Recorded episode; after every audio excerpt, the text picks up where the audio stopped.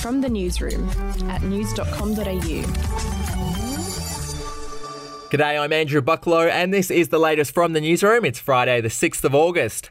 We'll start in New South Wales, where 291 COVID cases were recorded today. That's the highest so far in the latest outbreak, and Premier Gladys Berejiklian says numbers are likely to rise even further. And I do want to foreshadow that given uh, this high number of cases, we're likely to see this trend continue for the next few days. So I do want everybody to prepare themselves for higher case numbers in the next few days.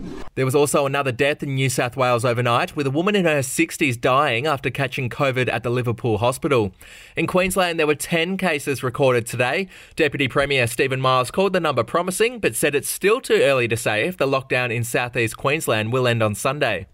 The results so far are very, very promising. Uh, we need to continue to see low case numbers, all linked declining infectious days in the community and a high rate of testing. And if we can keep that up, then we will be able to begin to ease these ease these restrictions. And in Victoria, on the first full day of lockdown number six, there were six new cases recorded today. In other news, Bill Gates has opened up about his relationship with Jeffrey Epstein, saying he regrets meeting with the convicted sex offender.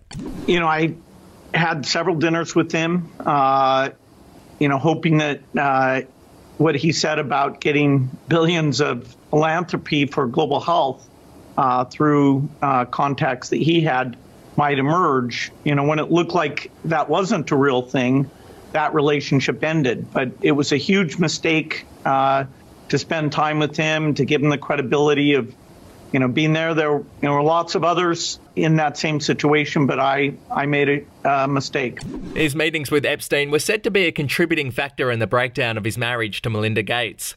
To sport now, an AFL star, Taylor Walker, has been suspended for six matches for making a racist comment about an Aboriginal player.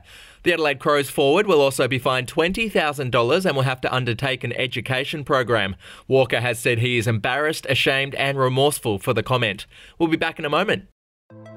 Hey, I'm Felicity Harley and I host Healthyish, where we chat to experts, influencers, and people in the know from around the globe to arm you with the knowledge to make healthier decisions for your mind, body, and soul. I think if we're going to be focusing on health, like sleep is probably the biggest component oh, of that. I, I think sleep is the cornerstone. Like choose the harder option because I've never woken up and gone, I regret that run that I went at 4 a.m. I've never done that. Search for Healthyish and Extra Healthyish wherever you get your podcasts.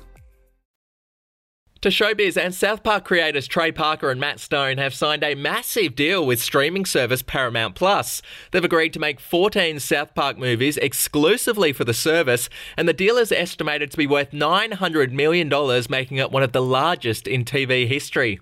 And finally, Britney Spears is pretty bloody excited about her latest purchase. She just bought her first ever iPad, and have a listen to her reaction when it arrived. I got my first iPad today. Sorry about my hair. I've been in the yard. I've been working.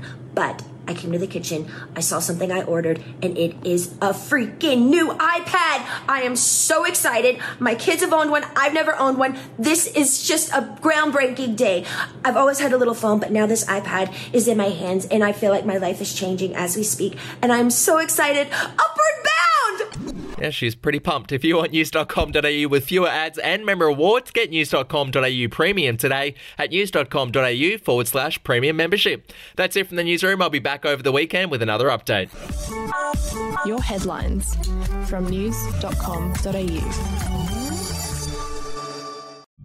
The podcast Faith on Trial looks into Hillsong, both in Australia and the US, and takes both the listener and hosts on unexpected twists and turns in the story of Brian Houston and the Singing Preachers. There are two incidents involving Pastor Brian. The Australian journalists uncovered a litany of alleged criminal behavior in the megachurch. Financial gifts were being given to the leaders of the church. Listen to Faith on Trial Hillsong ad free on Crimex Plus on Apple Podcasts today or wherever you get your podcasts.